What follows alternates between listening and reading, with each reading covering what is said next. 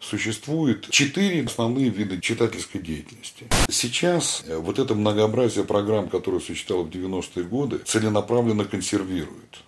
Вводится э, вот этот страшный стандарт – в который входит огромное количество произведений, собранных по абсолютно не, неотрефлексированному принципу. Ну, кстати, об этом Толстой писал. Опять же, об этом же и Выгодский писал. Об этом, кстати, Поливанов писал. И Розанов об этом писал. Да и Толстой об этом писал. Научить читать человека можно вообще на минимальном количестве произведений. Все делается для того, чтобы люди не читали. Почему, когда мы говорим о литературе, либо мы говорим о том, как можно приобщить гражданской позиции, либо как расчесать свое чувствилище.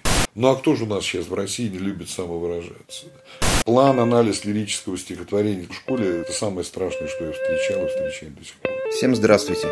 Это подкаст «Профессионалы образования», в котором практики и теоретики образования, менеджеры и педагоги обсуждают вопросы, которые интересны тем, кто учится сам или кому не безразлично, как и чему учатся наши дети. И сегодня мы беседуем с Сергеем Петровичем Лавлинским, профессором кафедры теоретической и исторической поэтики РГГУ, автором книги «Технологии литературного образования» и недавно вышедшего экспериментального словаря новейшей драматургии.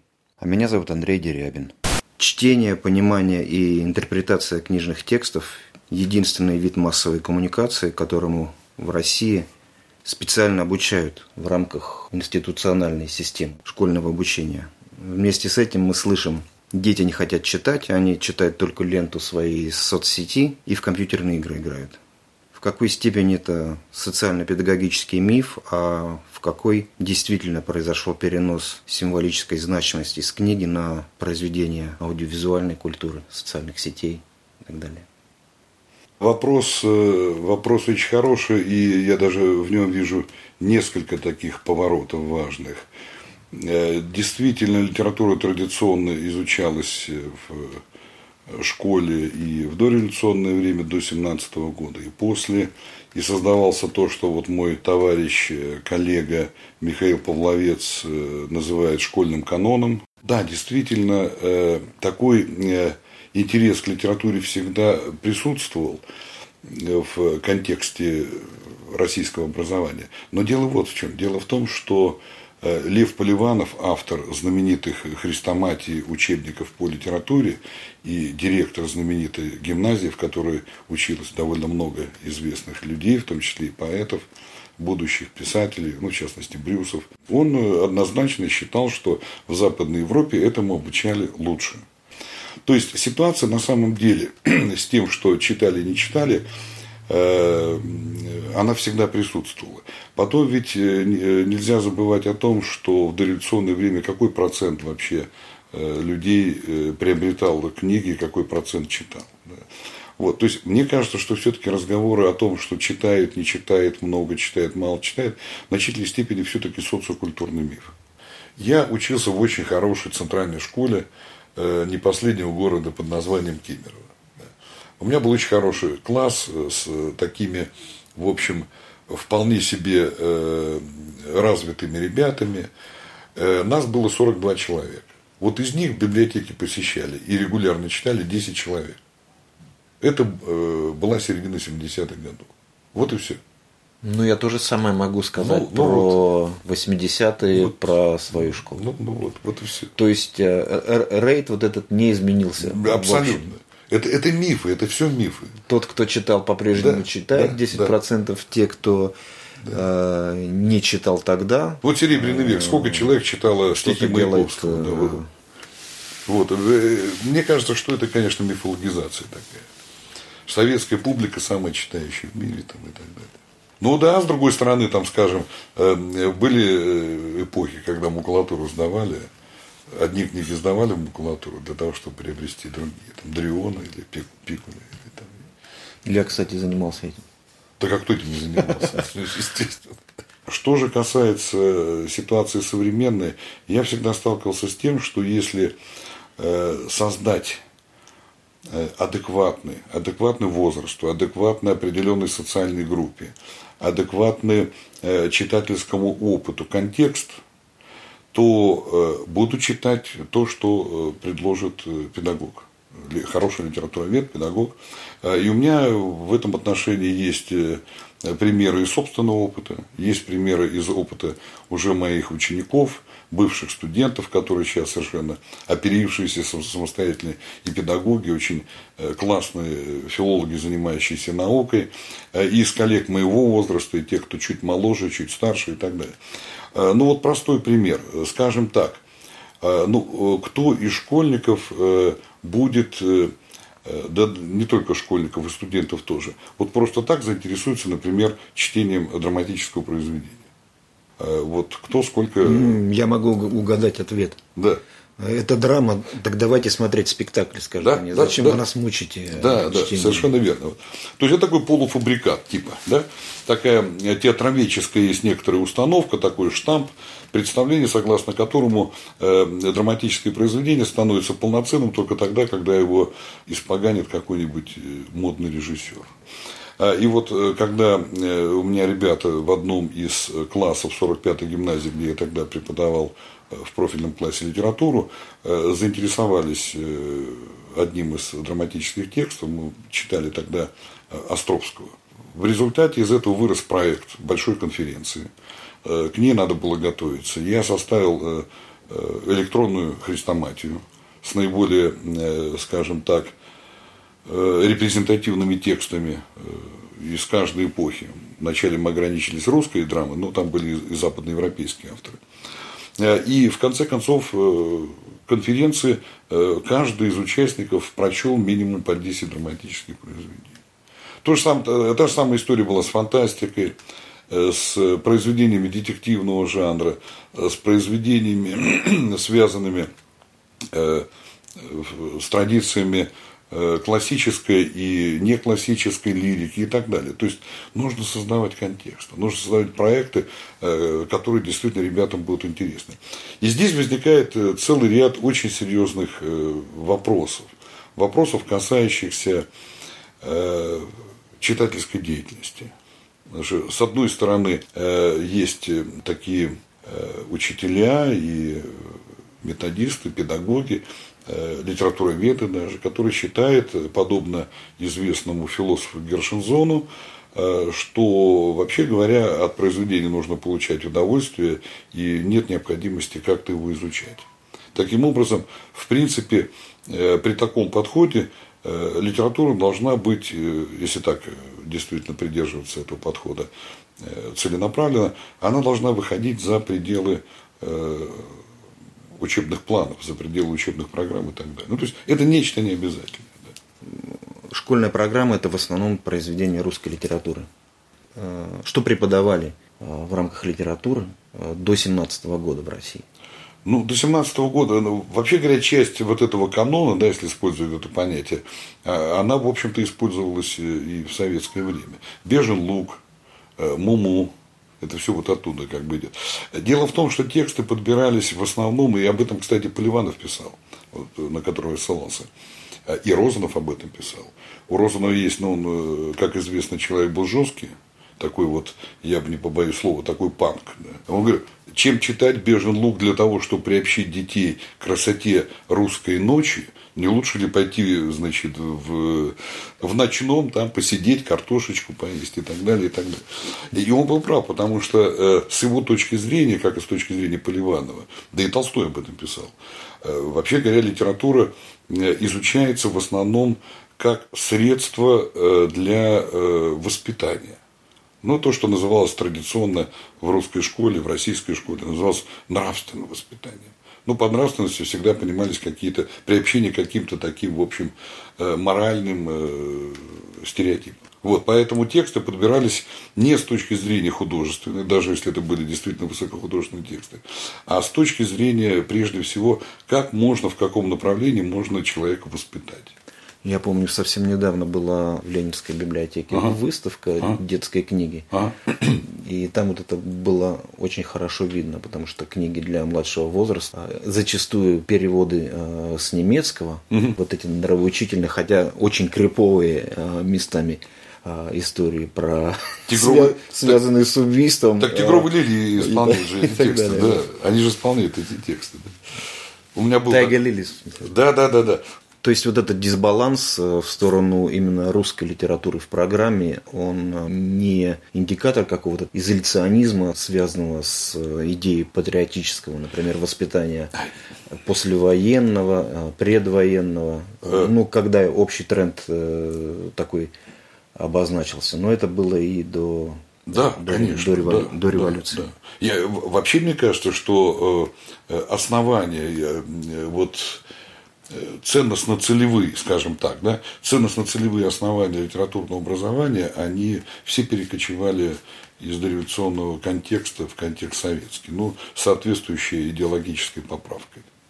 Вот. И главное, что и там, и там доминантой являлась, как я уже сказал, литература есть средство воспитания. Средство воспитания, неважно, там, нравственности или гражданского долга, ну и так далее, и так далее.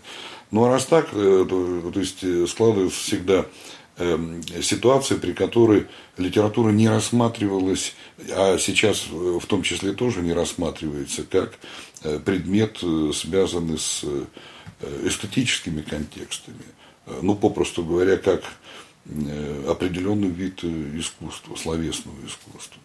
А почему нельзя как бы вот этот процесс оккультурации а, проводить на произведениях всемирной литературы?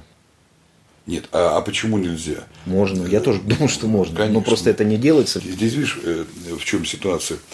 Дело в том, что вот в 90-е годы, на рубеже 80-х, 90-х годов, появилось несколько, не скажу, что их было очень много, Э, появилось несколько э, очень э, продуктивных концепций и программ в том числе и методик, не только стратегии, не только технологий, но и отдельных методик.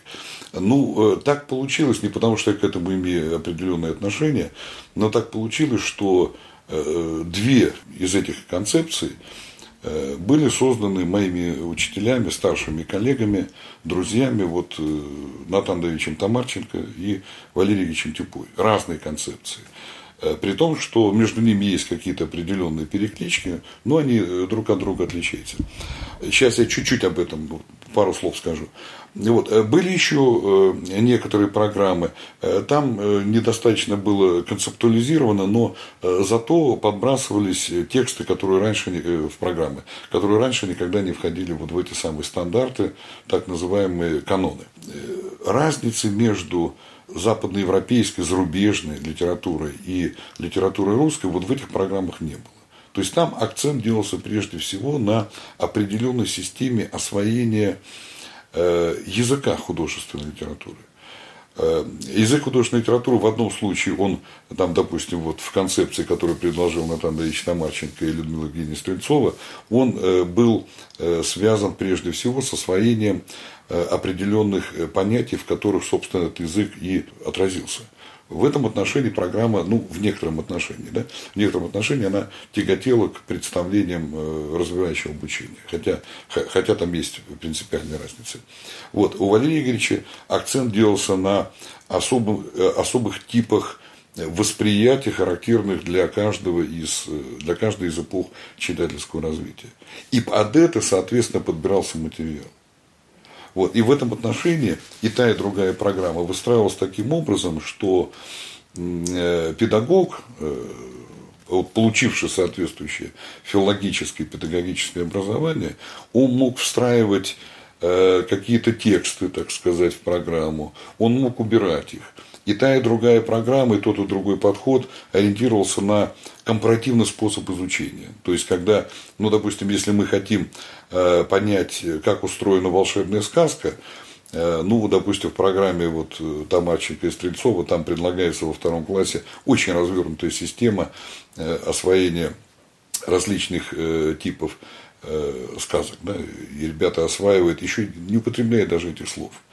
Э, особенности художественного пространства, сюжета, э, э, они по аналогии сочиняют свои собственные сказки и так далее, и так далее. Но здесь есть один очень важный момент. Вот сейчас, с одной стороны, вот это многообразие программ, которое существовало в 90-е годы, целенаправленно консервирует. Вводится так называемый, пока он окончательно не введен, да, но он вводится вот этот страшный стандарт – в который входит огромное количество произведений, собранных по абсолютно не, неотрефлексированному принципу. Произведения, которые должны изучать во всей стране, огромные. Это, этот, этот стандарт, который готовится сейчас еще? Вот дело в том, что эм, как бы вот предварительный в ГОСовский стандарт, который готовили в том числе один из моих очень талантливых, приличных коллег, он был довольно открытым. То есть там была предложена система, у меня там есть некоторые претензии к ней, но так или иначе там э, учитель мог на собственный страх и риск, может быть, под руководством какого-то там научного руководителя и так далее, он мог подбирать определенные э, тексты. Сейчас как бы вот целенаправленно идет движение к тому, чтобы вариативность так называемую э, когда в разных школах могут работать по разным программам. Да, и педагог, и родитель может выбирать. Э, целенаправленно консервируют. Вот это одна тенденция, вот этой консервации. Э, другая тенденция, на мой взгляд, она, конечно, э, она не отвратительна, да. она, она, она даже весьма симпатичная, но она носит такой эссеистский характер. То есть, когда вместо этого говорят, что ну зачем какие-то системы? Зачем какие-то стратегии, какие-то нафиг технологии? Э, главное, чтобы человек был хороший учитель. Ну, худо-бедно был подготовлен как филолог. Что происходит дальше? Вот смотрите, Андрей, значит, э, э, педагог берет текст художественного произведения, и вместо того, чтобы, используя современные техники работы с текстом и современные техники работы с аудиторией определенного возраста, а они есть, они существуют, причем э, учитывающие разные страты. Это может быть частная школа для, я не знаю, детей родителей творческой интеллигенции или для родителей бизнесменов новоришей. Это может быть обычная государственная школа, это может быть сельская школа какая-нибудь в глубинке. Я во всех этих школах работал, поэтому вообще совершенно спокойно про это говорю. Это может быть гуманитарная школа или гуманитарные классы и так далее. Не имеет значения. Но э, и там, и там можно э, научить простейшим, вообще говоря, способом чтения. Э, что происходит вот в этом втором направлении, альтернативном типа? Вот берется текст. Ребят, а на что это похоже? Давайте вспомним. Если аудитория не вспоминает какое-то произведение, учитель подбрасывает э, допустим, какой-нибудь текст, в котором есть якобы похожий мотив. А давайте теперь вот это вспомним. То есть начинается такая игра, знаете, это, ну скажем так, вот постструктуралистская технология работы с текстом, она как бы отошла в недавнее прошлое, но она в таком примитивном варианте, она вернулась в школу. Вот.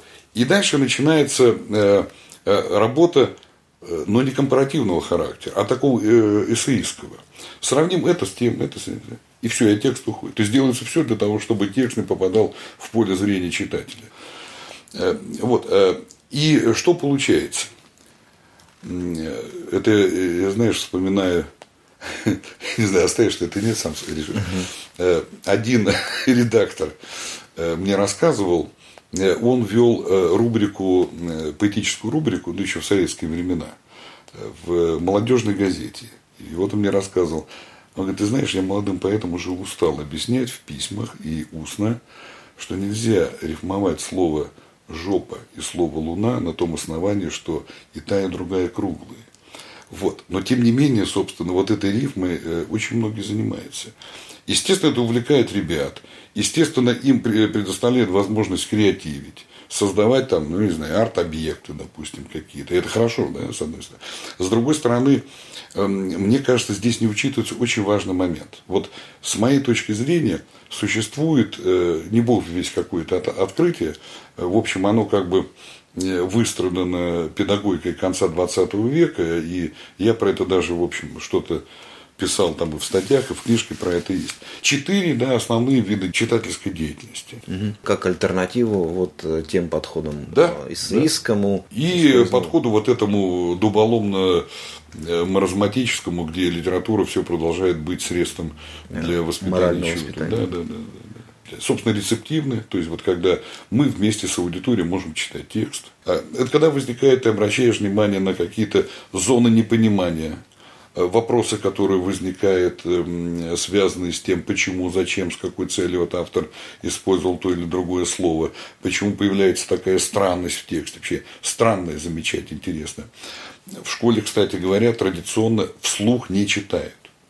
Ну, я не говорю там об отдельных практиках, э, летом списки дают. Да. Ты представляешь, что где-нибудь на пляже да, нормальный ребенок будет читать «Войну и мир». Ну, нам же тоже такие списки составляли. Эта традиция, она вот так и длится. Так вот, э, это одна история. Значит, э, такой вид деятельности направлен на то, чтобы э, было сформулировано максимальное количество вопросов читательских. Дальше мы их переводим в сферу деятельности исследовательской. Они могут это изучать. Вот здесь уже надо, естественно, готовить педагогов, которые умеют анализировать текст. К сожалению, Э, мой опыт э, свидетельствует о том, что значительная часть педагогов текст анализировать не умеет. То есть то, что было более сотни лет назад, о чем говорил академик Щерб, о чем писал Гуковский более 50 лет назад. Вот ситуация абсолютно та же самая. Дальше, следующий момент. Э, это деятельность творческая. То есть, когда они по аналогии с тем или другим текстом а, или трансформируют этот текст, создают свои собственные тексты. То есть, когда они выступают уже не в качестве читателя, не в качестве исследователя, аналитика, а в качестве ну, знаю, творцов. Да. То есть, они либо интерпретируют это, предлагая какой-то, значит, э, вариант в иллюстрации, в комиксе, в диафильме. Э, Fan fiction. Да, да, да, да, конечно. Вот. Ну и четвертое – это, собственно, проектная деятельность. Вот простой пример я обычно студентам привожу его и, и педагогам, ну просто очень компактный.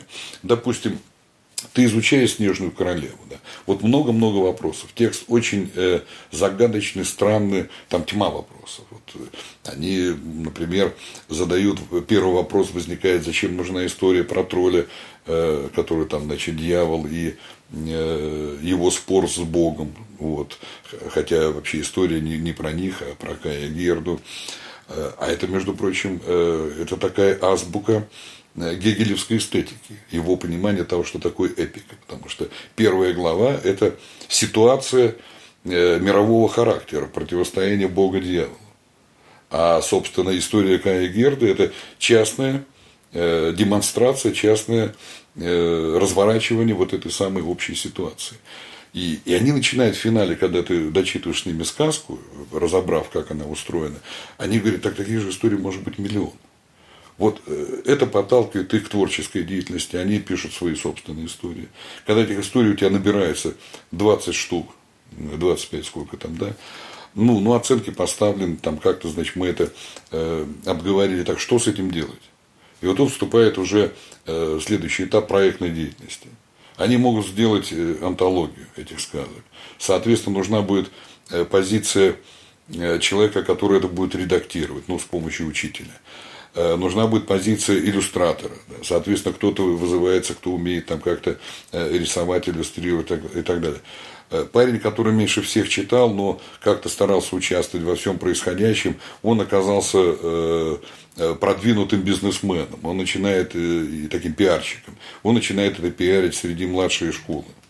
И в конце концов, в общем, это может быть э, обычная презентация сложившейся книжки. Я знаю, что не только в Москве, но и в других городах есть школы, где существует типография, и ждать можно. Вот. Можно разработать э, сценарий э, спектакля. Ну и так далее, и так далее. Да. Ты сейчас описал а, четыре вида читательской деятельности. Да, четыре вида читательской деятельности. Угу. И тут еще, Андрей, очень важный момент. Вот эти споры по поводу, они постоянно ведутся. Где чуть ли спорят, надо или нет, например, изучать Платона, вот, надо или нет изучать Маяковского. Неважно кого, любого там писателя. Вот, это абсолютно бессмысленные разговоры, потому что э, ценностно-целевых рамок э, в такого рода спорах нет. Потому что э, опять-таки, про это говорил учителям Гуковский еще в 1947 году. Э, прежде чем отвечать на вопрос, как и что изучать, нужно отчетливо понимать, зачем. А зачем в восьмом или в девятом классе изучается преступление и наказание?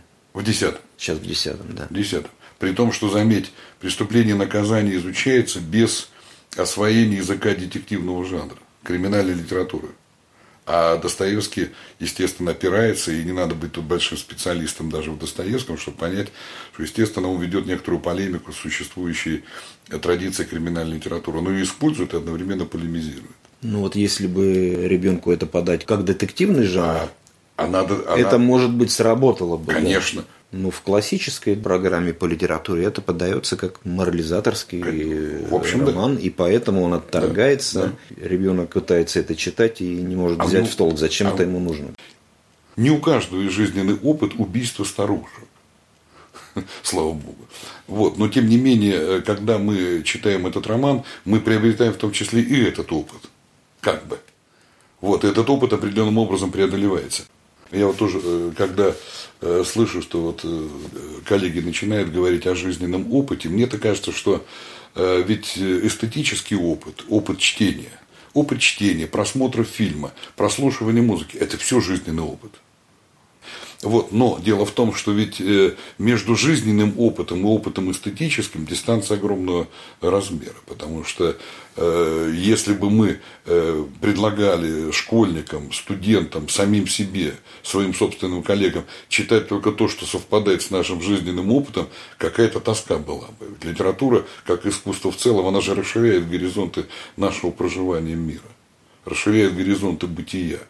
Вот поэтому здесь нужно говорить не о жизненном опыте в таком примитивном э, смысле, а здесь нужно говорить о соотнесенности определенных аспектов литературы, определенных, определенного языка литературы, определенной способности воспринимать ту или другую сторону э, тому или другому э, возрасту читательскому.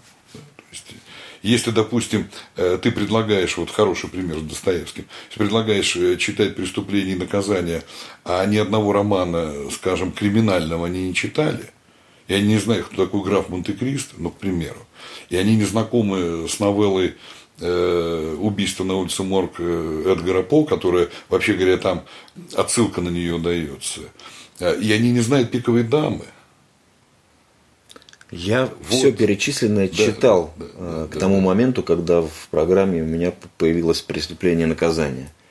Это а, мне совершенно никак не помогло. Не помогло. Абсолютно а никак вот, не помогло. Вот, а, потому что э, вот это твое знание, оно не актуализированное было. Оно не актуализированное было в контексте э, этого чтения. А э, если ты выстраиваешь э, программу обучения таким образом, что ты значит, делаешь ставку не на количество произведений, как это делается вот в этом гнусном стандарте, а где делается ставка на грамотное, вот это компаративное, компаративную соотнесенность этих текстов друг с другом, тогда, естественно, твои представления о пиковой даме напрямую соотнеслись бы с и Германа Раскольников, ясно, не близнецы братья, но так или иначе ты увидел бы это э, сходство. И сюжет, естественно. И более того, там даже отсылка есть прямая в этом романе. О графине не было сказано ни слова, говорит Разумихин, э, пробуждающемуся э, Раскольникову, когда он в забытии был три дня. Любил бы я литературу, Толстого с Гоголем читал, когда бы Господь не эту дуру мне в литераторше послал.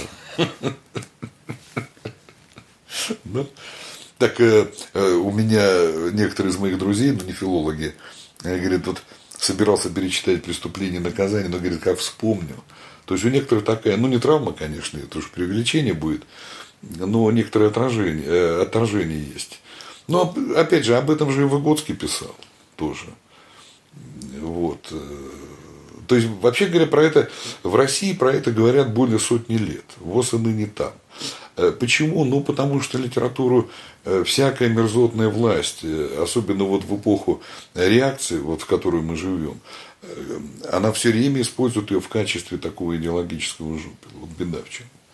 Вот, и надо сказать, что с одной стороны, слава богу, что литература все-таки осталась вот в контексте образовательном, потому что ведь это единственный предмет, который ну, есть возможность при желании и способностях учителя э, достойно э, изучать. Э, потому что музыка не изучается, но я не беру. Да, да вот я хотел музыка спросить, у, у литературы привилегированное положение. Кино, да. А, если задача школы не сделать из ребенка читателя, а да. сделать э, ну, гуманитарно мыслящего человека, да, угу. то в равной степени нужно заниматься историей музыки нужно, и, конечно. и живописи, например. Мне кажется, что, а что только у нас дисбаланс в сторону литературы, потому что она вот имеет да, с помощью каких других медиа можно решать те же образовательные задачи, ну, что и при помощи литературы? Ну, я думаю, что те же самые вряд ли можно решать. Я просто думаю, что литература здесь должна быть э, напрямую соотнесена с кино, безусловно, в первую очередь. Э, у меня был очень сложный класс, э, и вот когда удалось все-таки не просто их убедить, да, мы вместе с ними вышли на уровень какого-то понимания, понимания текста, то ну, вот возник такой эффект э, доверия, понимания и так далее. И мне одна самая трудная девочка в этом классе сказала, вы знаете, я фильмы стала смотреть по-другому, это был восьмой класс. Я, говорит, начинаю смотреть фильмы, ориентируясь вот на те способы чтения, да, которые мы э, с вами вот здесь осваиваем. То есть перенос осуществляется. Я знаю, что ты много смотришь. Я очень много смотрю. Э, и, э, соответственно, и музыку подключать, и по возможности живопись и так далее. Вот. Но, э, вот, Андрей, простой пример. Одна моя ученица бывшая, она у нас защитилась, училась на факультете романо-германской филологии, вот, защитилась, и потом так получилось, что Гёте-центр ее пригласил поработать в Германию, ну и, собственно, она там и осталась. Э, и она очень увлеклась э, тем, что у них называется кинодидактикой. Э, и по моей просьбе она написала статью в Санкт-Петербургском универс, универсум, по-моему, журнал называется Герценовского университета. Была опубликована довольно развернутая ее статья вот с моим предисловием. Она подробнейшим образом рассказала, как в Германии разрабатывалась система кинодидактики. За пять лет, заметь, за пять лет они создали систему от детского сада до ну, чуть ли не пенсионного возраста. То есть все предметы, которые есть, так или иначе соотносятся с кино. У них там споры были по поводу канона, какие фильмы использовать, какие не использовать. Но самое интересное, вот в чем принципиальное отличие. Там не было даже вопроса о том, чтобы немецких фильмов должно быть там больше, чем всех остальных. То есть там представлены и американские фильмы, и итальянские, итальянская классика вся, и, соответственно, немецкая, и российская, и советская, и так далее, и так далее. Японская, само собой. Вот. То есть там акцент делался совсем на другом. То есть там не было акцента на вот этом в кавычках патриотизме. И эта система, значит, еще раз, да, говорю. Ну, отбор, видимо, был подчинен Подчин... образовательной задаче. Да, образовательной задаче, совершенно точно. Поэтому подростковая школа там одна история, соответственно, там старшая школа, другая, младшая, ну и так далее. Вот. Э, за пять лет они это разработали. Э, допустим, ну, я не знаю, грубо говоря, эм, ты изучаешь с ними э, географию какой-нибудь страны, вот параллельно ты смотришь фильмы, они, значит, ну так, чтобы он соответствовал некоторым представлениям. Ну, понятно, то есть, насколько я здесь могу судить по статье вот Натальи, которая написала эту статью, э, я, я так понимаю, что там ставятся и задачи познавательного характера. Вот. Но с другой стороны, там акцент все-таки делается на вот этом эстетическом э, элементе. Вот Александр Анатольевич Попов, да, с которым был предыдущий выпуск uh-huh. подкаста, он uh-huh. тоже на образовательных своих сессиях с детьми очень много использует. А я знаю, да, да. Вот то, что мне знакомо по его работам и по его опыту. Там такая развернутая система, она причем э, перевела очень много на русский язык вот тех диаграмм, которые они составляли, разрабатывая программу. Вот, и это потрясающе совершенно. У нас же договорились только до сотни, э, значит, фильмов, которые должны все дети якобы посмотреть. С какой целью, зачем, то есть, в принципе. Ведь в конце концов, ведь э, научить читать человека, неважно, будет он читать Э, сотню книг в год или будет прочитывать две-три книжки. Э, научить читать человека можно вообще на минимальном количестве произведений. Вот. Но э, чтобы это уметь сделать, нужно, чтобы педагог сам мог сосредоточиться на отдельном тексте, а потом уже заниматься тем, что они наивно называют интертекстом. И вот этими всеми отсылками туда-сюда и так далее. А еще, не дай бог, там в биографии писателя. Тут вообще беда начинается полная. Вот, потому что творческую биографию можно э, как э, познакомить с творческой биографией? Но для этого надо э, предложить, прочесть хотя бы по одному-два произведения, написанных на том или другом этапе развития писателя. Потом это можно сопоставить друг с другом. А как еще? То есть другого варианта же нет. Ну и, Андрей, самое обидное заключается в том, что все деятельностные парадигмы, деятельностные технологии, часть из которых мне очень симпатична, часть из которых мне не очень нравится, но тем не менее они так или иначе разрабатывались э, и запускали очень интересные процессы. Однако это не было востребовано. Юрий Троицкий составил замечательную книжку «Образовательная система современной России».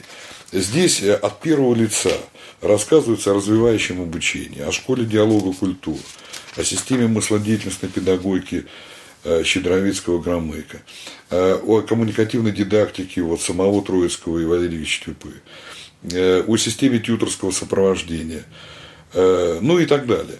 Вот, э, то есть, э, иначе говоря, здесь представлены, собственно, те системы, которые могли бы быть востребованы общественностью, и родительской, и педагогической, и действительно это дало бы мощный толчок для развития образования.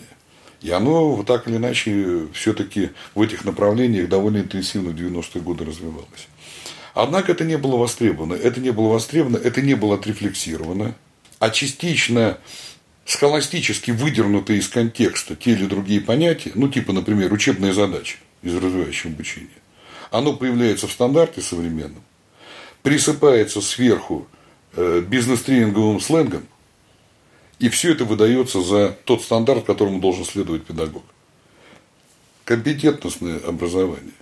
Ни один э, э, чиновник внятно не объяснил учителям, что это такое. Соответственно, кроме раздражения, это ничего не вызывает. И здесь возникает такая вот странная ситуация. То есть складывается впечатление, будто бы э, часть э, инноваций 90-х годов и повлияла, собственно, на создание той безумной, схоластической, чиновничной, бюрократической системы, которая давит не только школьных учителей, но давит и вузовских преподавателей тоже. Хотя вины развивающего обучения, понятно, в этом нет. Вот. Ну и литературное образование в этом отношении является, наверное, самым девственным, технологически самым э, девственным эм, образованием из всех существующих в настоящее время. Я процитирую Бориса Дубина социолога. Угу. В одном своем выступлении угу. он через э, анализ практик чтения и медиаиндустрия анализирует формы и содержание коммуникаций а? в обществе, а, говорит о сегментации некоторого некогда общего культурного поля и одновременно о массовизации определенных символических образов и о доминировании аудиовизуальной культуры. Говорит, что это повлекло за собой кризис публичных культурных э, лидеров, а, собственно, в чтении привело к сокращению значимости фигур учителя литературы, литературного критика – то есть работа учителя uh в результате этих процессов э, представляется непрестижной, бесперспективной, даже социально маргинальной. Ну, я, не, мысль. Ну, я, я понял. Ну, а вообще, когда она была престижной, работа учителя? Я что-то не припомню. Когда она была престижной, э, даже если мы э, обратимся к фильмам советской эпохи, это глубоко несчастные люди – раздраженные, э, значит, э, если это женщина, она обязательно без семьи, да и мужчины тоже. Э, как там в фильме «Розыгрыш» вот пожилая. Даже она как пожилая, ей 50 лет всего там, по-моему, 50 лет и отмечает. Вот это, значит, педагог, радость которой заключается в том, что вся ее стена увешана значит, фотографиями ее выпусков. Их очень много, да. Ну и все, вот это. Поэтому я не знаю, мне кажется, тут ничего принципиально не изменилось. Единственное, что в советское время, возможно, я, я допускаю, поскольку я захватил советское время, когда начинал работать э, в школе, э, вот, э, но заработная плата была повыше. Ну, в среднем, если перевести эти деньги. Потому что, ну, вот я тогда молодой специалист был, но это не соответствовало той заработной плате, которую сейчас получает, особенно в провинции. Вот поэтому мне кажется, что тут все-таки есть некоторый концептуальный перебор Мне кажется, что профессия учителя, в том числе учителя литературы, никогда особым престижем не пользовалась в этой системе отношений. Литературный критик? Литературный критик, ну, опять же, а кто критиков читал? Ну, то есть их, видимо, читали люди, которые связаны были с филологией в той или иной степени. А, ну, наверное, литературная газета среди интеллигенции там, в советское время имела определенную популярность. И были какие-то имена, ну, которые, так сказать, так или иначе на слуху. Но ведь э, в, в контекст, э, собственно, литературной критики кто там входил, я не знаю. Мне кажется, это все-таки... Мне кажется, Дубин здесь имеет в виду то, что 20-30 э, лет назад литература играла важную роль в интеграции. Андрей, я, я не знаю, сейчас, по-моему, литература играет колоссальную роль, особенно в центре. Э, посмотри, какое количество разного рода фестивалей, э, на которых и нон-фикшн, и fiction, и, там, и так далее.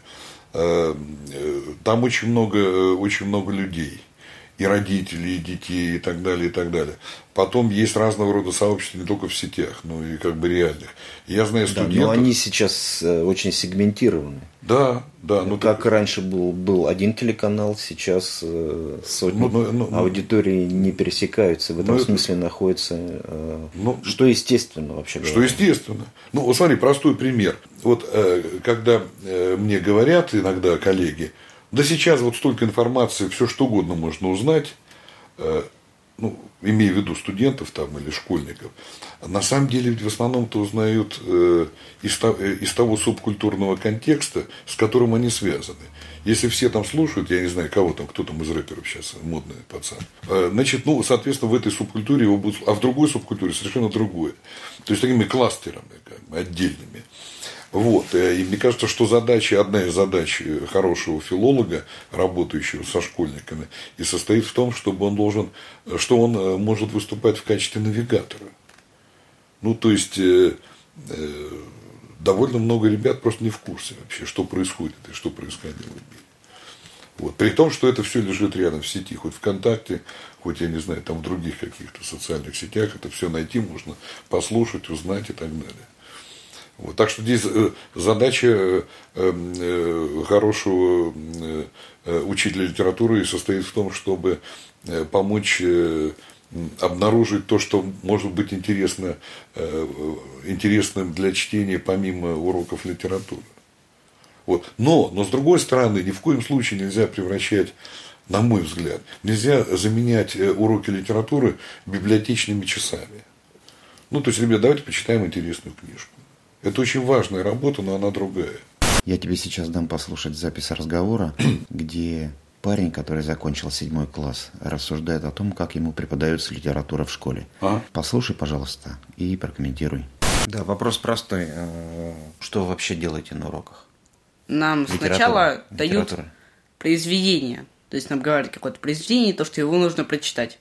Угу. Нам дают от одного до трех уроков, чтобы мы прочитали часть этого произведения прочитали в классе, и оставшуюся часть, которую мы не дочитали, мы читаем дома. Ага. Потом учительница берет учебник и задает вопросы по учебнику, как правило, которые обычно касаются только сюжета и каких-то подробностей и тонкостей, которые связаны с персонажами. А потом нам задают какие-то вопросы, которые связаны со смыслом или с нашим пониманием этой повести. Задают нам их очень мало, и как-то не обращать на них особого внимания. Ну и, как я понимаю, литература, собственно, и создана для того, чтобы искать какой-то смысл, и я считаю, что это неправильно, то, что нам ее так преподают. А что ты имеешь в виду? Только вопросы по сюжету? Ну, в прямом смысле, нам учитель говорит, что сделал этот, а потом вот сделал тот. Угу. И мы должны ответить. Или когда произошло это, и что заставило вот этого сделать вот это. Ну, то есть про мотивы персонажа вы тоже как-то говорите. Да. А если ученики затрудняются ответить, то что с этим вопросом как бы дальше происходит? Если ученики затрудняются ответить на вопрос, то его просто передают другому ученику. Правило тому, который точно его прочитал повесть.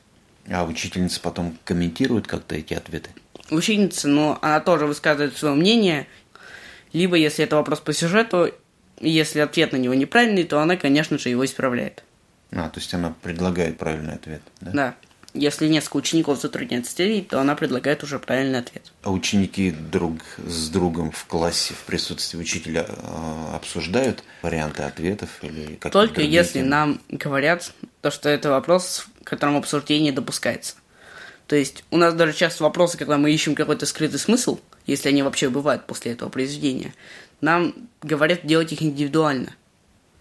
Единственное, что нам говорят, как правило, делать в парах, это какие-нибудь диалоги или какие-нибудь пересказы, в которых есть диалоги, или вот сонеты Шекспира мы читали в парах. Но вы в парах не даете своей интерпретации там сюжету или мотивам персонажей?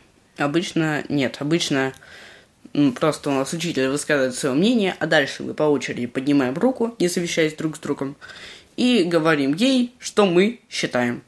То есть, как бы, никакой коммуникации между друг другом у учеников нет. Есть коммуникация только с учителем.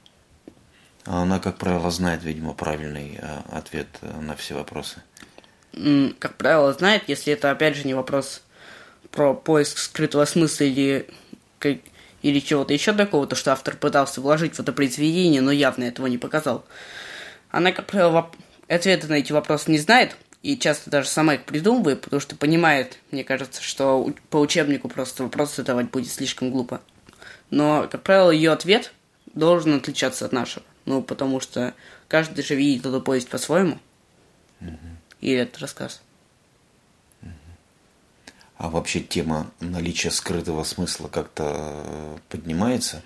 А, ну, или среди одноклассников, и, или вообще не с ней? Нет, она либо пробегает на уроках как-то вскользь, либо ученики просто недовольны. Очень многие ученики действительно недовольны тем, что их заставляет этот скрытый смысл искать.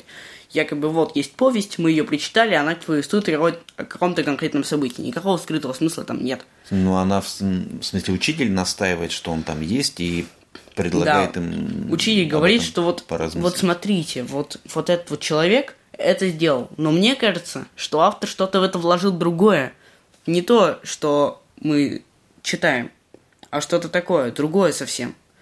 Как-то он хотел отразить себя или еще что-то подобное. И ученики могут даже задуматься на это, над этим, но, как правило, отвечают только те, кто действительно заинтересован.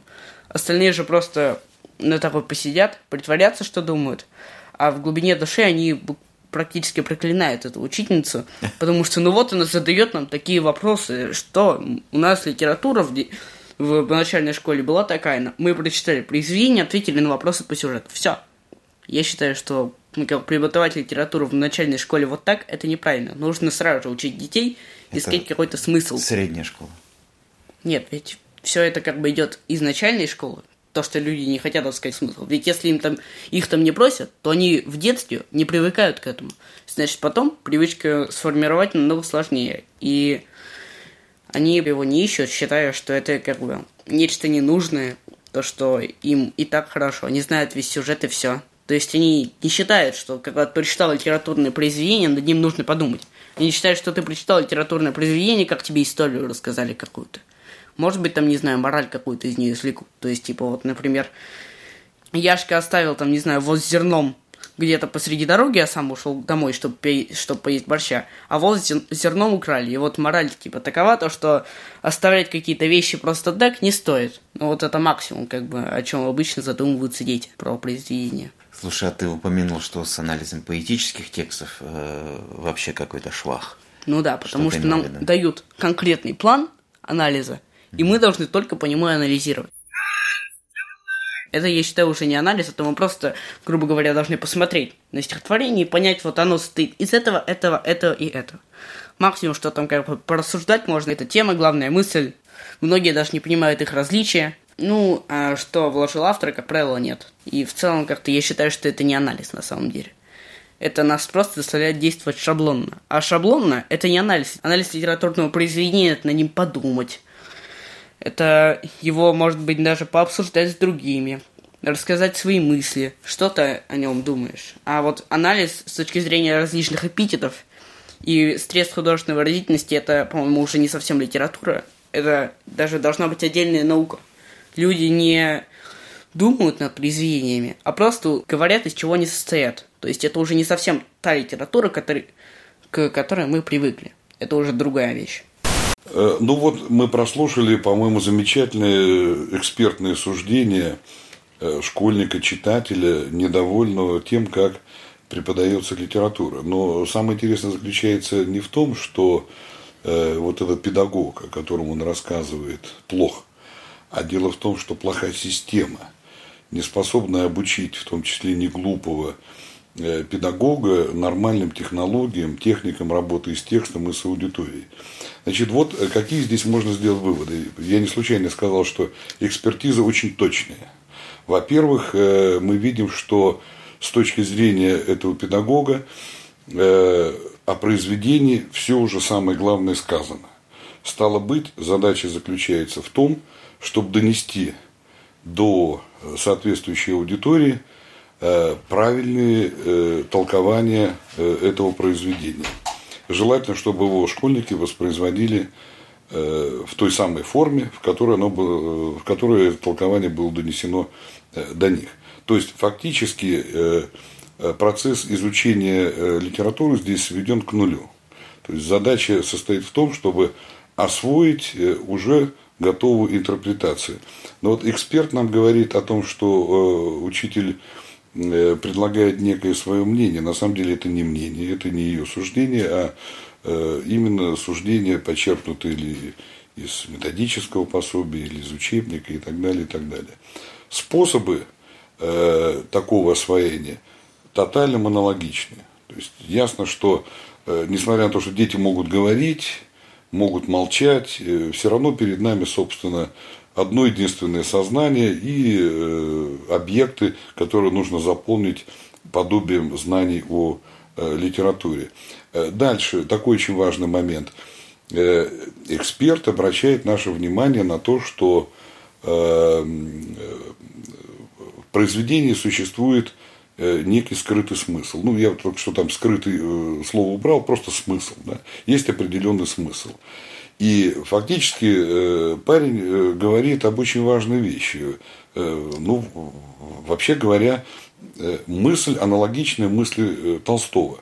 Произведение лабиринт сцеплений.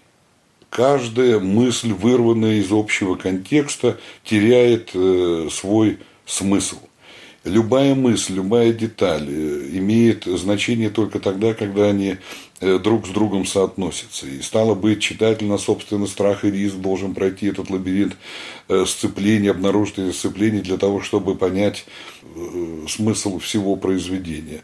Ну, это известный пример, его часто приводят Толстовский из письма Страхову. Меня спрашивают, что вы хотели сказать своим романом Анна Каренина. Если бы я стал отвечать на этот вопрос, мне пришлось написать точь-в-точь точь тот же роман, что я уже, собственно, написал. Вот. Э, и дальше у Толстого есть такая очень важная мысль, которая соотносится с тем, что мы услышали э, сейчас вот в экспертизе. Когда же появятся люди, которые могли бы э, научить людей понимать смысл вот этого сложного лабиринта сцеплений, бесконечного лабиринта сцеплений, как он там подчеркивает. Теперь очень важный момент – эксперт обращает внимание на то, что анализ сводится к выделению каких-то эпитетов и так называемых художественных средств выразительности. Но ведь над этим потешался еще Лев Поливанов, я уже ссылался сегодня на него. Над этим потешался Гуковский. Вообще говоря, средства выразительности – это понятие из риторики. Риторика в отечественной школе, в отличие от французских, не изучается. Э, и представляется так. Вот смотрите, э, это ведь мышление человека Э, ну, скажем, века 15-16. Есть некая важная мысль, она уже сформулирована. А, и для того, чтобы эту мысль донести до сознания реципиента, до сознания читателя. До сознания пациента, как Пациент, говорит да, да, профессор Шатин. Да, да, да. До сознания пациента, так будем читать. Вот автор использует некие красивости. Э, собственно, он подбирает их. Вот у него есть типа такой реестр, так сказать, вот этих самых средств художественной выразительности. Это не анализ, конечно. Это не означает, что э, не нужно э, всматриваться в эпитеты и понимать, зачем они там нужны. Но на самом деле это не самая важная вещь в анализе произведения. Еще очень важный момент. Парень совершенно точно говорит, это не анализ.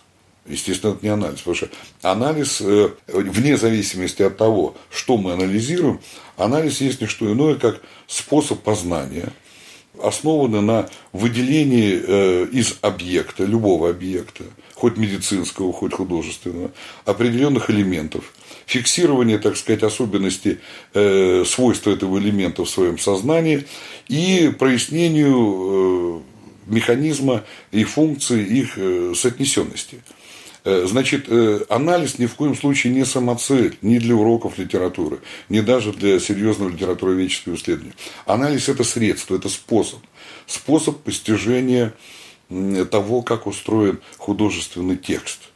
И второй вопрос на основании ответа, э, который мы получим – если ответим на вопрос, как устроен художественный текст, это вопрос, с какой целью, зачем, почему автор выстраивает это именно таким образом, а не по-другому.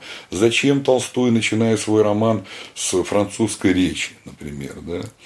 Э, если вы будете, допустим, читать этот роман вместе с ребятами в классе, которые знают французский язык, это одна история. Если вы будете читать его в классе, где французского языка не знает, им покажется это, э, это странно, потому что перевод же дается здесь э, в сноске. Вот. И ребята, которые уже знакомы с языком, они без особых усилий понимают, что ему важно было вести нас в салон того времени. Потому что дальше мы видим э, по-русски э, какая-то фраза, э, которую произносит некий герой, там, допустим, князь Василий, сказал он по-французски. Да, то есть никакой французской речи уже нет. Это уже не важно. То есть мы уже там. Или почему, например, ну это мой любимый пример, почему, например, у Пушкина Гринев попадает в метель где-то в конце августа или в начале в начале сентября. У меня, да, шестиклассники устанавливают это. Причем э, он попал только что в метель, приезжает в Белогорскую крепость, там э, инвалиды ходят, значит, полураздетые. Вот, грибы нанизывают в комендантском доме. То есть мама варила варенье. А в чем секрет? Это какая-то русская метель, которая никогда не прекращается? А нет, дело в том, что э, э, дальше вот, это в шестом классе можно делать. Вот когда они замечают, они схему даже могут начертить и показать, что, оказывается, эти пейзажи зимние и осенние, они чередуются у Пушкина. Пушкин, изучавший историю, как известно, Пугачевского бунта, он отлично знал, когда снег вот в э, тех местах, которые послужили прототипами для капитанской дочки, там, по-моему, если я не ошибаюсь, 16 октября снег выпал, да, он это отлично знал. Но э, когда они замечают вот это чередование, начинают задумываться, а почему так, и выясняют, что как только Пугачев появляется, вот она зима, нет его, нет зимы.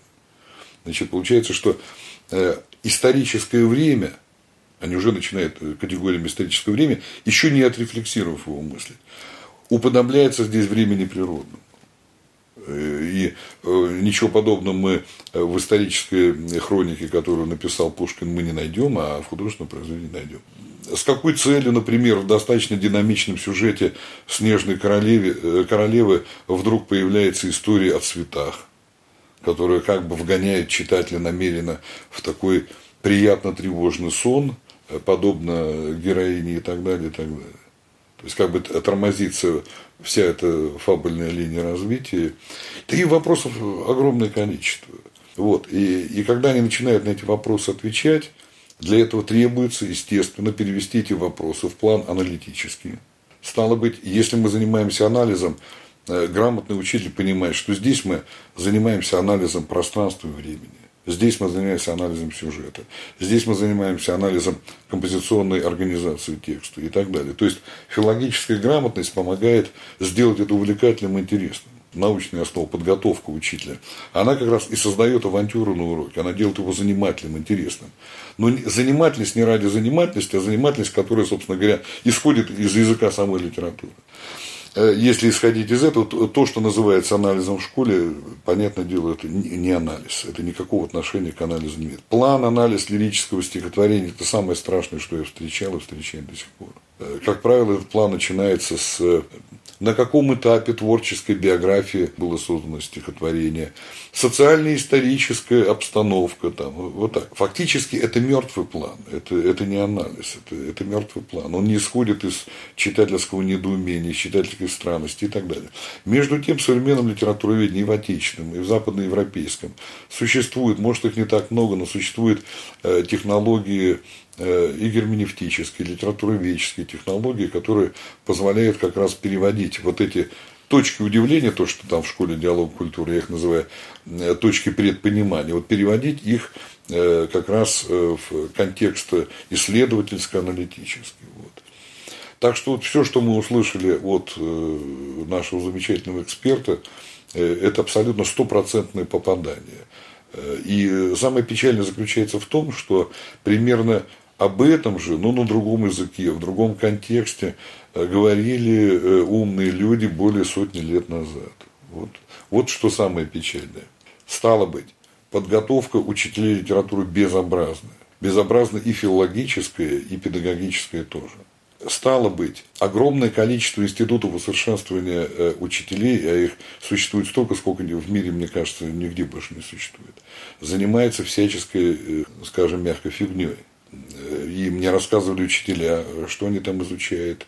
90% это рассказов в лучшем случае о СПИДе, вот в худшем случае это изучение тех документов, которые, значит, на, навострились писать наши те самые чиновники из министерства. То есть нет, собственно, коммуникативно открытой семинарской работы, традиции, которые существовали в те же самые 90-е годы. Лихие, да, как ну, кстати, говорит о том, что и учитель не организует э, обсуждение Нет, между да, учениками. А для того, чтобы организовать такое обсуждение, ну, во-первых, тут еще есть одна проблема – большая проблема для учителя. Э, классы, которые в 90-е годы э, сокращали по количеству учеников, сейчас опять объединяет. Да, попробуй-ка организуй коммуникацию, когда у тебя 30 человек сидит. Да еще в классах, где не парты сдвинуть с места нельзя, э, не организовать это пространство как-то коммуникативно достойно.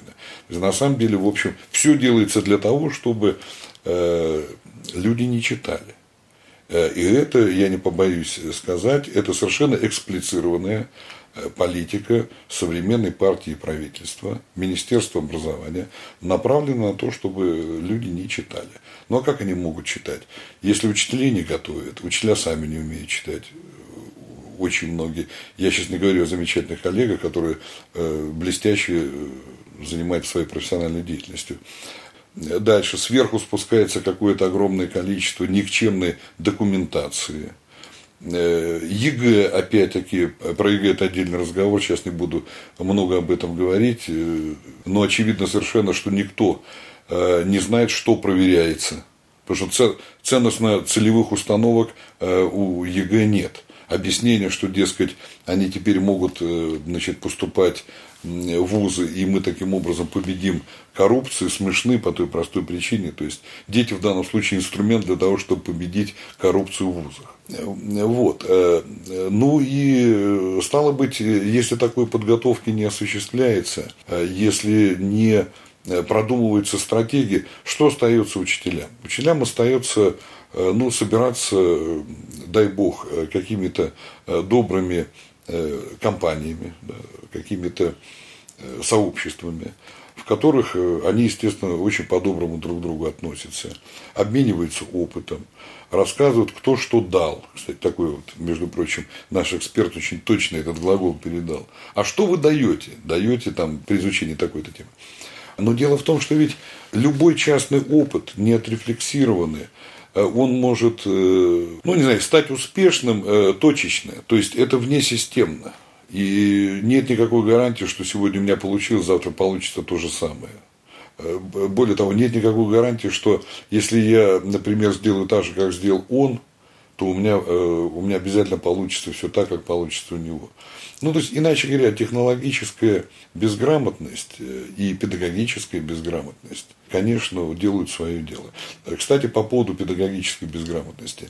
Вот посмотрите, я специально интересовался, Э, на каких курсах, посвященных литературному образованию, рассказывается и обсуждается с учителями очень важная проблема, посвященная эпохам читательского становления, эпохам читательского развития.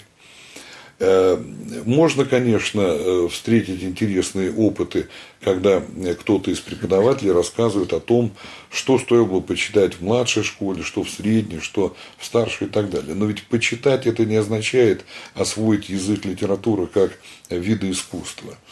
Э, ведь э, есть работы, их немного, но они существуют, которые обращают наше внимание, почему, например, в младшей школе особый интерес вызывает специфическая организация текста, текста как художественной структуры. Почему, например, в младшей школе гораздо интереснее форма Э, внешняя форма, там, допустим, стихотворного текста, э, чем даже содержание.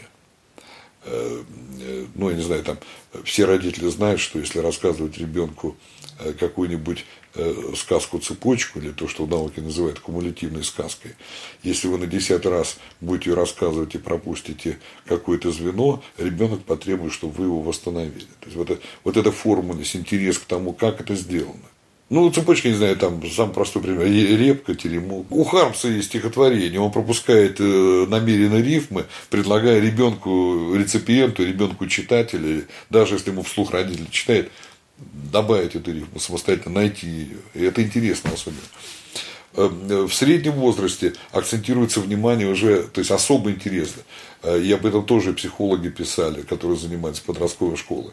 На развитие воображения если вот в начальной школе вот игровая деятельность очень значима, и она соотнесена с э, восприятием литературы в том числе, то здесь, естественно, все имагинативные, то, что называется в науке, сферы, сферы воображения, они позволяют активно развиваться мыслительной деятельности. Эта литература, ну, скажем так, в кавычках, да, такого визуально-компьютерного характера, то есть э, позволяющая им э, как бы поставить себя на место того или другого персонажа, проиграть эту роль как бы поиски такой вот идентичности. Э, ну, кстати, об этом Толстой писал, у него это тоже есть уже.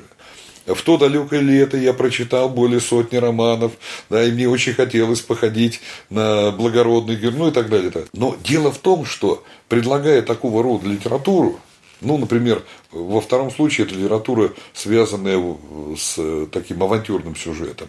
Или пускай это лирика, но в которой есть элементы э, эпические, эпического характера, отсылающие к этим авантюрным мотивам. В конце концов, когда ты прочитал один другой роман, ты вдруг видишь, что есть некоторые определенные повторы есть э, определенный язык, на котором они строятся. Это отсылает к фольклору, с которым они уже знакомы. И дальше включается, соответственно, мыслительная деятельность, позволяющая понять, что э, есть, оказывается, в литературе какой-то устойчивый язык. То есть есть язык мотивов, есть язык сюжета. Э, и задача здесь не в том, чтобы заставить их запомнить эти понятия литературоведческие, как это делается в школе, да, они начинают разбираться вообще в очень важных вещах. То же самое касается живописи. Никого не удивляет, что, допустим, при э, знакомстве э, живописи мы знакомимся с языком, который позволяет нам об этом говорить который расширяет наше представление о живописи, и никто никогда не скажет, что знание того, как организована картина, там, допустим, построена картина Ван Гога, э, не дадут возможности мне ее как-то по-особенному прочувствовать. Да. Наоборот, мы понимаем, что вообще любое понимание художественного явления – это всегда диалог э, мышления и э, воображения, и, соответственно, эмоциональной сферы. И они находятся в таком содружестве. Но почему, когда мы говорим о литературе, либо мы говорим о том, как можно посредством литературы приобщить гражданской позиции, либо как расчесать свое чувствилище. То есть мне это всегда было странным и непонятным. Значит, что касается э, теории эпох читательского развития... Она связана с возрастной конечно, психологией, абсолютно. Э, Она... там детское сознание да. мифологическое, да. и да. определенные тексты да. хорошо ложатся. Да. В подростковом возрасте да. другое. Есть концепция, которая предложена в программе э, Натана Давича Тамарченко и Людмилы Евгеньевны Стрельцовой, ну и в программе я имел определенное отношение разрабатывали учебник седьмого класса, программу старших классах. А это э, концепция, которую Валерий Ильич Тюпа предложил. Там это соотносится с определенными аспектами произведения. Значит, текст э, у подростков особый интерес к внутреннему миру произведения, как там это все. Ну и старший класс, соответственно, когда э, значимую роль приобретает рефлексия, уже можно говорить о позиции автора. Все его высказывание, что оно значит. Какой смысл, так сказать, в том, что он нам сказал какова, какова оценка того мира, который вот он нам предлагает. Угу. Вот. Ну, а у Валерия Ильича Тюпы это связано с особенностями сознание, которое соотносится, ну, верно ты сказал, там и с мифопоэтической поэтической эпохой, и там с эпохой, соответственно, Э, классицистические, канонического типа и с эпохой романтизма, ну и так далее. Повторю эту формулу, да, единство филогенеза и антогенеза. Да, совершенно верно, да, совершенно верно. Э, при этом, э, опять же, эта формула, как бы к ней не относиться, ну, биологи давно, так сказать, обратили на это внимание, потом психологи, и в образовании она использовалась и в развивающем обучении, особенно в, впоследствии там, в школе диалога культур, ну, вообще все инновационные системы, так или иначе, не только в России, но и в Западной Европе используют. Дьюи об этом писал, кстати. Старина Джон Дьюи, вообще говоря, на него мало кто ссылался в 90-е годы, поскольку э, переводов тогда еще не появилось, а работы 20-х годов, которые выходили в России, не переиздавались. Но вообще говоря, вся инновационная педагогика оттуда выросла. Кстати, хотел сказать, что э, родители эвристически э, обнаруживают эту закономерность, да, да. когда говорят, что ребенок начинает читать тогда, когда ему попадается да. Э, нужная книжка. Да, да. Кто из родителей задумался, почему ребенок не читает? Не читает он потому, что ну вот нет определенного типа мотивации к чтению. И Здесь нужен просто хороший педагог, э, который, просто хороший родитель, который вместе с ним прочитал бы хотя бы одну э, книгу, попавшую правильно бы его сознание. То есть ему действительно интересно было бы. То есть до тех пор это может быть усилие, да. это определенная работа, а после этого это перестает да. быть работой и становится удовольствием. Ну, тут знаешь, Андрей, тут дело в том, что вот э, у известного эстетика, философа российского Асмуса была хорошая статья «Чтение как труд и творчество». Вот. Чтение, безусловно, творчество. Безусловно, это требует определенного э, творческого отношения к миру, который ты воспринимаешь, к тексту, который этот мир особым образом организует, но одновременно это и труд. То есть э, он рассматривал диалектически, так сказать, как эти два процесса взаимосвязаны. Э, нельзя э, считать, вот все-таки некоторые педагоги сейчас, сейчас думают, что ребенок должен получать удовольствие от прочтения. Да, должен. Что значит должен, не должен? Без удовольствия кто же читать-то будет? Вот. Но, но дело в том, что любое удовольствие вообще доставляется посредством труда. Камасутра – это труд еще какой. И прописаны, в общем, довольно подробно. Индусы прописывали, между прочим, в кавычках, такую камасутру и на уровне эстетическом. У них же была знаменитая система рас, которая предполагала, каким образом художник должен вызвать громкие чувства, тихие чувства, средние чувства. Таблицы такие создавались. То есть э, этому обучали. Причем обучали не только тех, кто писал тексты, создавал произведения, но и тех, кто их воспринимал. Так почему, собственно говоря, современный человек э, э, мыслит категориями псевдоромантическими, согласно которым я должен только чувствовать и так далее. Он чувствует, он чувствует каким образом? Как, без подключения мышления. Вот. Поэтому мне кажется, что здесь вот этот диалектический принцип, о котором Асмус писал, соотнесенность труда и творчества должно э, ну, учитываться в литературном образовании. Если мы сделаем акцент на труде, никто читать не будет. Если мы сделаем акцент на удовольствии, тоже никто читать не будет. Будут креативить. Хлебом не корми, вот как там у Белл в книге знаменитой э, «Вверх по лестнице, ведущей вниз». Они могут нарисовать иллюстрацию, они могут написать письмо мертвому писателю, сделать все, но только лишь бы не читать книгу. Ну, вот, собственно. Так это 60-е годы американская школа. С какими школами ты сотрудничаешь? Э, ну, я, к сожалению, последние э, три года, вот у меня три года назад выпустил э, последних своих ребят. До этого я без перерыва работал с 82 -го года. То есть у меня каждый год были классы, ну, выпуски не каждый год были. Э, были классы, которые я вел с 5 по 11 класс, такие были ребята, с которыми я прошел, ну, так, в общем, такой достаточно серьезный этап своей и литературоведческой, и педагогической биографии. Класс был непростой. Э, и э, последние три года, к сожалению, э, у меня возможности э, вот, систематически работать с классом нет по причине того, что просто увеличилась нагрузка в ВУЗе.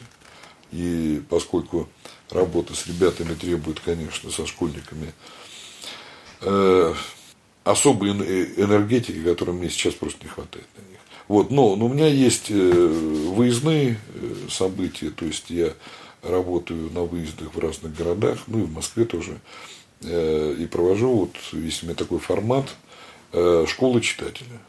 Вот в школе читателя это такие открытые семинары, однодневные, трехдневные, по-разному бывает, на которых ставится какая-то определенная проблема или выделяется какая-то определенная тема, и, или круг каких-то понятий, которые мы через литературу, через театр, через кино мы пытаемся осмыслить. Ну и там есть как раз, собственно, вот все эти э, виды деятельности, о которых я говорил. Э, начинаем с э, чтения, недоумения, странности, удивления. Выявляем, что, оказывается, многие к 11-10 классу перестают удивляться. Вот, через это переходим к анализу. Потом, соответственно, какие-то творческие работы они выполняют, мини-конференции и так далее. Так что вот так.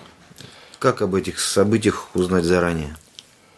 А, я обычно, да, я обычно об этих событиях э, у себя на странице в Фейсбуке, ВКонтакте сообщаю. Ну, смотрите, ну, ссыл... есть, смотрите да. ссылку в описании, как говорится. Да, да, да. Да, кстати, на Фоксфорде у меня довольно интересная была эм, интересная аудитория. Я в прошлом, позапрошлом году прочел там два больших курса по технологии литературного образования, и с некоторыми из э, слушателей мы переписывались, ну и в чате общались. А они, э, этот курс за Paywall, он записан, наверное? Он записан, э, туда можно, значит, э, вот, на их сайт пройти, и он, по-моему, сейчас в открытом доступе. Что бы ты сказал детям, что они теряют, когда не читают? Хороший вопрос. Не знаю, э, думаю, дети поймут. По крайней мере, мои школьники понимали.